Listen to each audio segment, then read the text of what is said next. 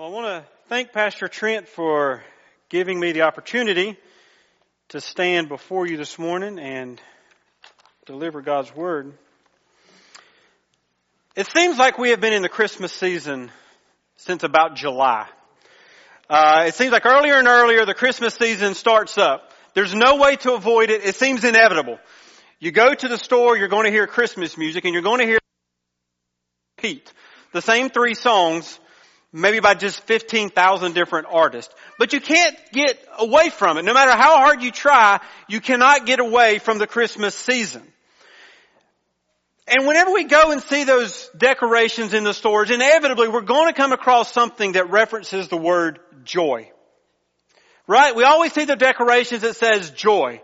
Now, for the music lovers in the congregation, maybe your mind goes to joy to the world. Now, for the classic rockers in the congregation, maybe you go to a little three dog night. Now, for those of you that are having flashbacks to your childhood church days, maybe you've got the joy where? Down in your heart, absolutely. So we've all got this idea and this imagery of joy. But I would be willing to bet that if we were to turn on the TV, turn on the radio, scroll through our social media feeds, we probably find anything but joy. And I think it would be safe to say that the world could use a little bit more joy than what we have today. So, I want you to think to yourself, how do you define joy? How would you characterize joy in your life? So, blogger Maria Borla surveyed people between the ages of 3 and 93, pretty good wide range of ages, to see what they came up with, with how they defined joy. A five-year-old said, joy is chocolate milk in my tummy. An eight-year-old said, joy is playing with my puppy. Now a 20-year-old, they're kind of going into young adult age now. Joy is feeling connected to the world and those within it, but also feeling connected to oneself. True joy is finding your version of happiness. Now, a 21 year old who I think was born in the wrong generation said joy is love, whatever version that takes.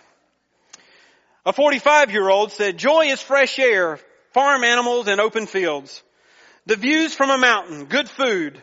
Joy is peace, harmony, good music and dancing. Now I think me and Bub can relate to this one, part of it. An 83 year old said joy is a cup of coffee while playing a game of chess. I can ignore the chess, but I do like a good cup of coffee. But I think all of us would, would probably agree more with this five year old. He said, joy is, I just don't know.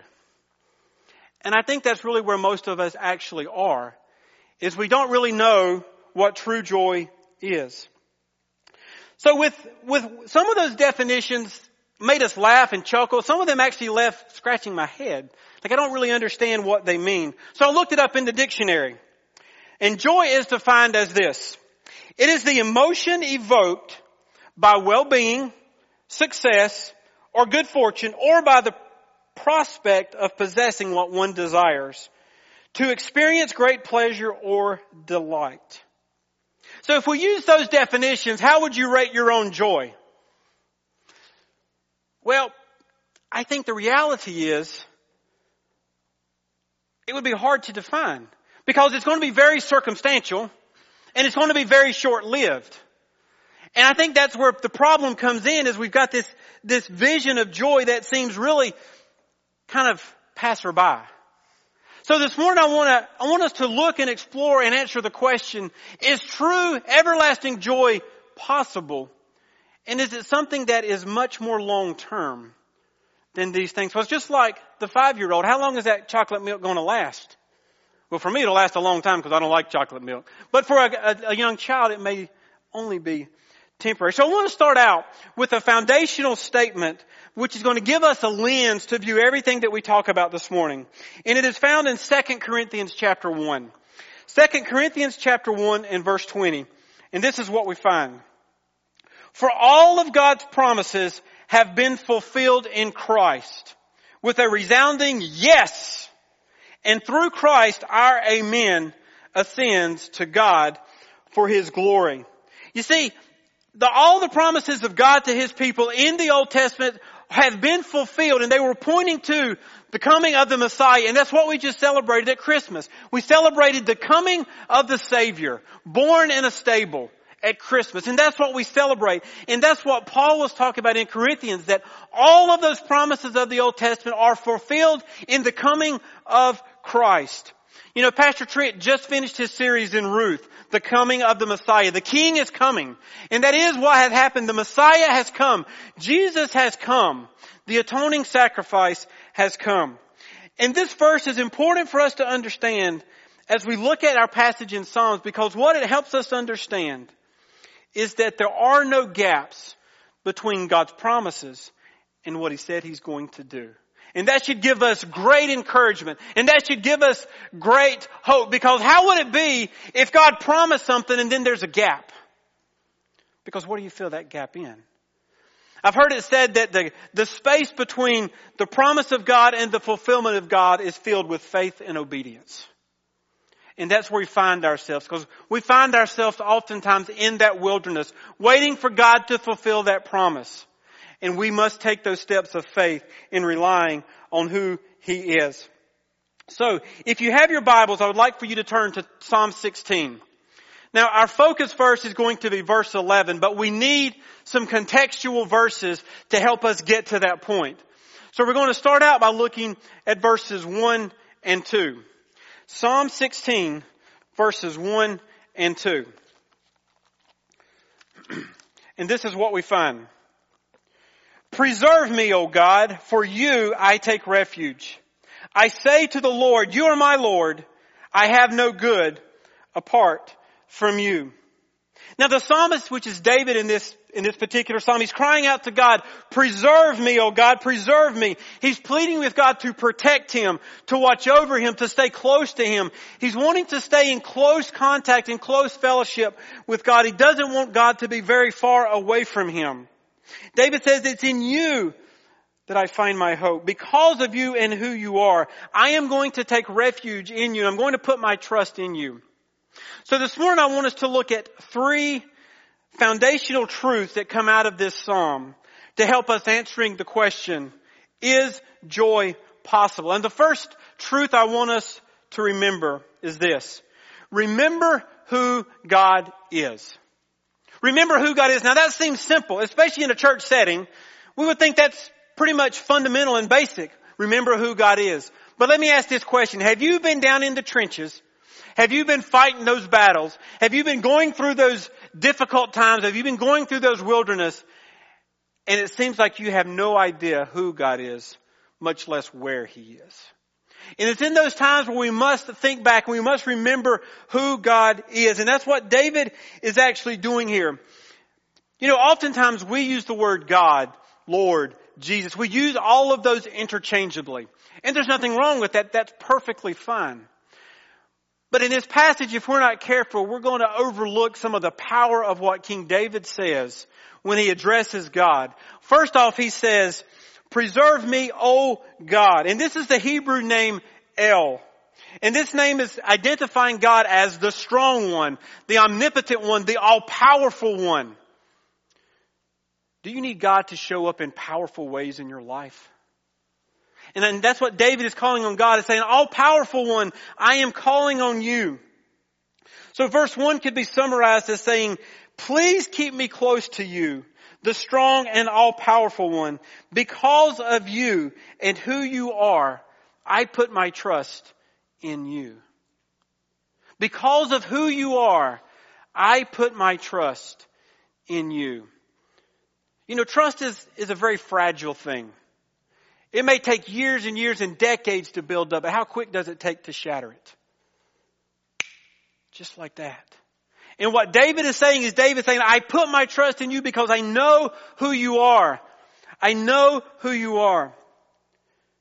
And then David continues on. He says, because I know of that, he goes into verse 2 and says, I call on the name of the Lord. Now if you'll notice in your scriptures, the name of the Lord is in small caps. And anytime you see that in the Old Testament, that is the covenant name of God, Yahweh. It is the one true God. So David is calling on the covenant name of God, the one true God, the Holy One. And then he says, you are my Lord. Now you'll notice that that Lord, it looks a little bit different. And David is calling on God, my Lord, my Yahweh. And then he says, you are my Lord. This is Adonai, which means my master or the one who has power and authority. It would be like us saying, Jesus is our Lord and our Savior. So we could summarize verse 2 like this, or the first part.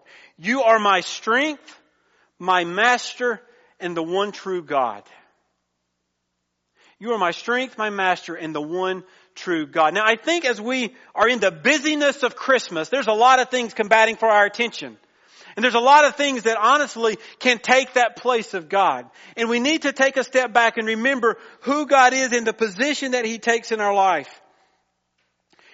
David then concludes and says, everything that is good is from you and you alone. Nothing in me is good. Pastor John Piper says this about David's statement.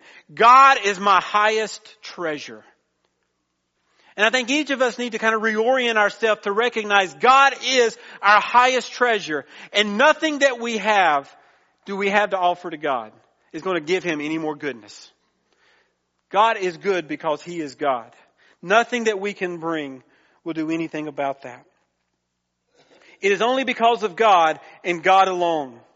Corrie ten Boom said this, there are no ifs in God's world and no places that are safer than other places. The center of His will is our only safety. Let us pray that we always know that. And what she's saying is I always want to be in the center of God's will. No matter what kind of chaos is going on around me, no matter what kind of difficulties I face, I always want to be in the center of God's will. So we could summarize verse 2 this way. You are my strength, my master, and the one true God. You are the author and provider of all good things. It's not from me. James 1:17 echoes it this way. Every good gift and every per- perfect gift is from above, coming down from the Father of lights with whom there is no variation for shadow due to change. God does not change. Everything good comes from God and God alone. Remember our foundational passage talks about Jesus being the fulfillment of all of those promises. And we certainly know that everything good comes from God. Now the next section of verses, verses 3 through 7, David talks about how he is not going to follow other idols. He's not even going to utter their names because he wants everything about him to be about God. He wants to pursue God. He wants to remain close to God. He wants to remain in close fellowship with God because he knows that is where he needs in order to have the fellowship and the sustaining power in order to tackle the things that come from this world. So then we come to verses 8 and 9 as we approach our focal passage. In verses 8 and 9 we read this, I have set the Lord, covenant name of God, I have set the Lord always before me. Because he is at my right hand, I shall not be shaken. Therefore my heart is glad and my whole being rejoices.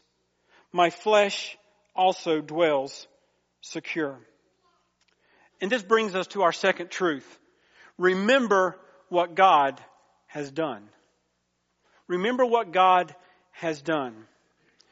Because of who God is, David is able to say with confidence that he will not be shaken. Have you ever found yourself in battles where it feels like you are just rattled to the utter core? That it's like everything around you is falling, everything around you is collapsing. You really don't know which way to turn. Now David didn't always make the right choices. David didn't always go the right way. But David knows and he can say with assurance because of what God has done, how, how God has been with him, he can say with confidence that I will not be shaken because I know who is with me. I know who is walking by my side. David is confident in what God has done because he knows who God is. He knows that God has not left him. He knows how God has taken every step with him. There's an interesting word in the middle of verse 9. It says, therefore. It begins to transition David's thought. And it begins to, to go down a path of where we're headed, to peel the layers back of understanding what this true joy is that we are trying to identify. Some of your translations may say at the end of verse 9 that my flesh shall rest in hope. During this Christmas even season, can any of you say you would really like some rest? Now maybe outside of Christmas season, may any of you say I really could use some rest? Now I'm not talking about taking a nap.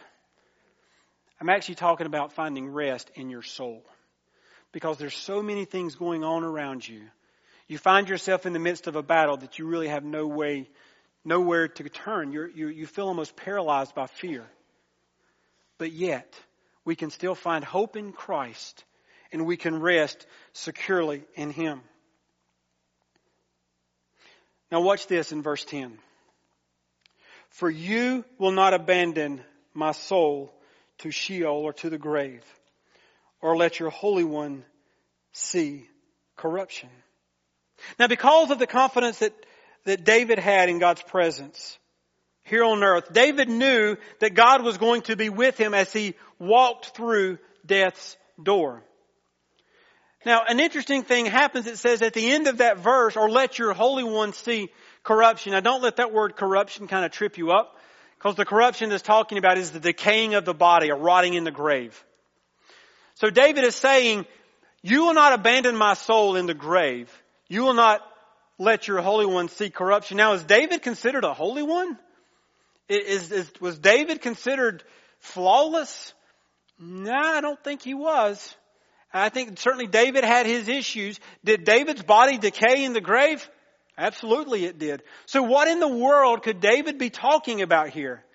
Well, over in the book of Acts, at Pentecost, Peter was preaching his sermon. You remember the powerful sermon of Peter as he was preaching, and these thousands of people come to know Christ as Lord and Savior. Peter says in Acts chapter 2 verses 25 through 28, he actually quotes these verses in Psalm.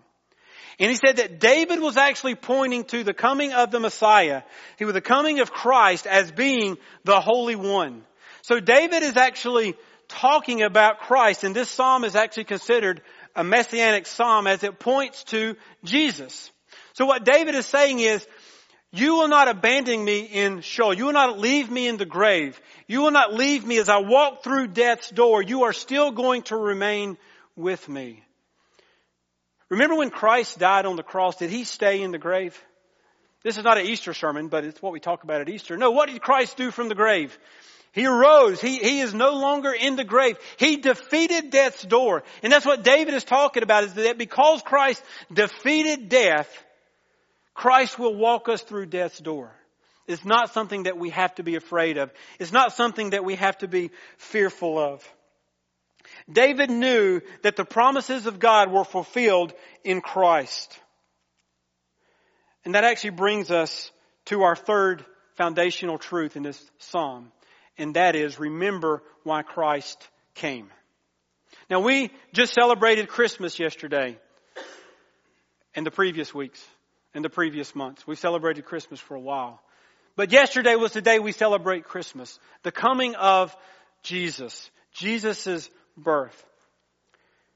But now I want you to listen and read verse 11. You have made known, you make known to me the path of life. In your presence there is fullness of joy. At your right hand are pleasures forevermore. David is saying three things in this, in this one verse. Remember in John, the Gospel of John, John, Jesus says, I am the way, the truth, and the life. No man comes to the Father but through me. So we know the relationship with Christ is very important and it leads to everlasting life. And we know that Christ is the path to life. And we know that to be true when we pass from this life to the next that our bodies will physically die, but we will be forever in the presence of God. While in Psalm 16:11 it is pointing to that time where we will walk through death's door and we will be forever in the presence of God. I think it is also talking about our time here on earth as well, of being in the presence of Christ through His Holy Spirit. But did you hear it? Did you hear what was in that passage? Did you hear what it said? In your presence, there is what? Fullness of joy. There it is. There is the ingredient to joy. Remaining in the presence of God. David tells us in Psalm 105 that we are to seek the Lord's presence and to seek His face continually. James 4:8 tells us to draw near to God and He will draw near to us. If we pursue after God, He is not going to turn away from us. If we desire to be in His presence, He will not deny us or He will not reject us. But did you notice that when we are in His presence, not only do we receive joy, what do we receive? Fullness of joy. Abundance of joy. More than we can contain. So what are we supposed to do with all of that extra joy? Do we save it up for those non-joyful days? Do we, are they like rollover minutes that we can just kind of hold them until we need them later? No. What are we supposed to do with that abundance of joy? Share it. We give it to other people because when it overflows, we cannot contain it. We can give it to others. Do you know some people that need some joy? Reed, I bet there's some people you work with that could use some joy. Paul, I bet there's some people you work with that could use some joy. Hannah, I bet there's some people you work with that can use some joy. And maybe you're the only one that can give them that joy. Maybe they don't have anybody else in their life that has a relationship with Christ. And you are there for that specific purpose to give them the joy and the hope that is found in Christ. Now I know what you may be thinking. Chad, this is the Old Testament. This doesn't count. This is not the New Testament. This, this, this is all before Christ came. Do you remember in John when he was talking about I am the vine, you are the branches? In John chapter 15, verse 5, we read this, I am the vine, you are the branches. Whoever abides in me and I in him, he it is that bears much fruit. Apart from me, you can do nothing. But let's go to verse 11 and watch this. These things have I spoken to you that my joy may be in you and that your joy may be full. See, it's not just an Old Testament concept. How can Jesus' joy be inside of us? Because of the Holy Spirit. When we come into a relationship with Him, we have God living inside of us through the Holy Spirit. And because of that, our joy is full. Jesus confirms what David has spoken about in the Psalms. Pastor Chuck Swindoll said, joy is an attitude of the heart determined by confidence in God. Author Mel Walker said, real genuine joy is a byproduct of having a strong and intimate relationship with Christ. Choosing to respond to external circumstances with an inner contentment and satisfaction because we know that God will use these experiences to accomplish His work in our lives.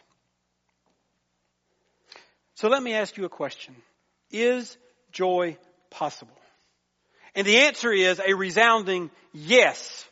Not only is joy possible, joy is attainable. Joy is sustainable. Joy is in abundance through and because of Jesus Christ. But don't overlook the first part of that. Being in His presence.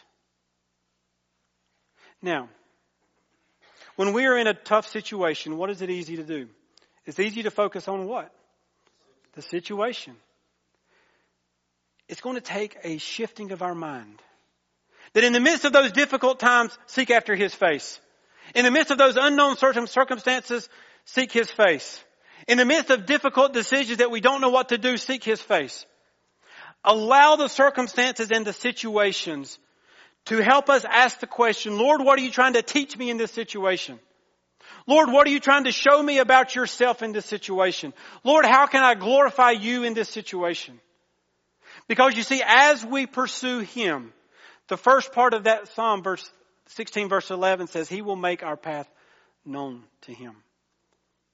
You see, it's in that pursuit of Him that we find the direction that He wants us to go, and we find the joy in the midst of those situations. And that is what He wants us to do. He wants us to seek His face, an all-out pursuit of who He is.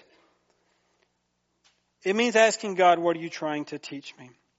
In His presence, there is fullness of joy. In His presence, there is peace. In His presence, there is hope. So, you may be asking, what does all this mean? I've tried everything I possibly can to, to try to find joy. I've done everything I can to attain joy. I bought a new house. I bought a new car. I got the job I wanted. I met this, this guy, this girl that I thought was it, but yet it has gone away. How can I obtain this type of joy? Pastor Louis Giglio, I think, tells the story that I think summarizes it very, very well. He was coming home from a trip. Late at night, his wife was already in the bed. Like, like most husbands, they don't want to make a lot of noise to wake the wife up. Invariably what happens? They make a lot of noise. But he, he didn't want to wake his wife up. Well, when he got home, he realized that he didn't have the key to his house. So he said, well, I don't want to ring the doorbell because that would certainly wake her up. I didn't want to bang on the door because that would certainly wake her up. So he said, he remembered, you know what? I have a key at the office. Let me go get my key. So he drives to the office. Well, he realized he couldn't get into the office either. So he drives back home. He said, ah, well, I don't want to walk around to all the windows, seeing if any are open because that would look a little suspicious in the middle of the night. So he said, I was really out of ideas. I'd tried every single thing that I could do to get into my house and be with my family. So he said, well, the only thing I, I, he said, I just sit there and I kind of propped my hand up on the door just to try to think of what else I could do. And he said, when I propped my hand on the door, I heard the lock click and the door opened. The door was already open. All he had to do was walk through it.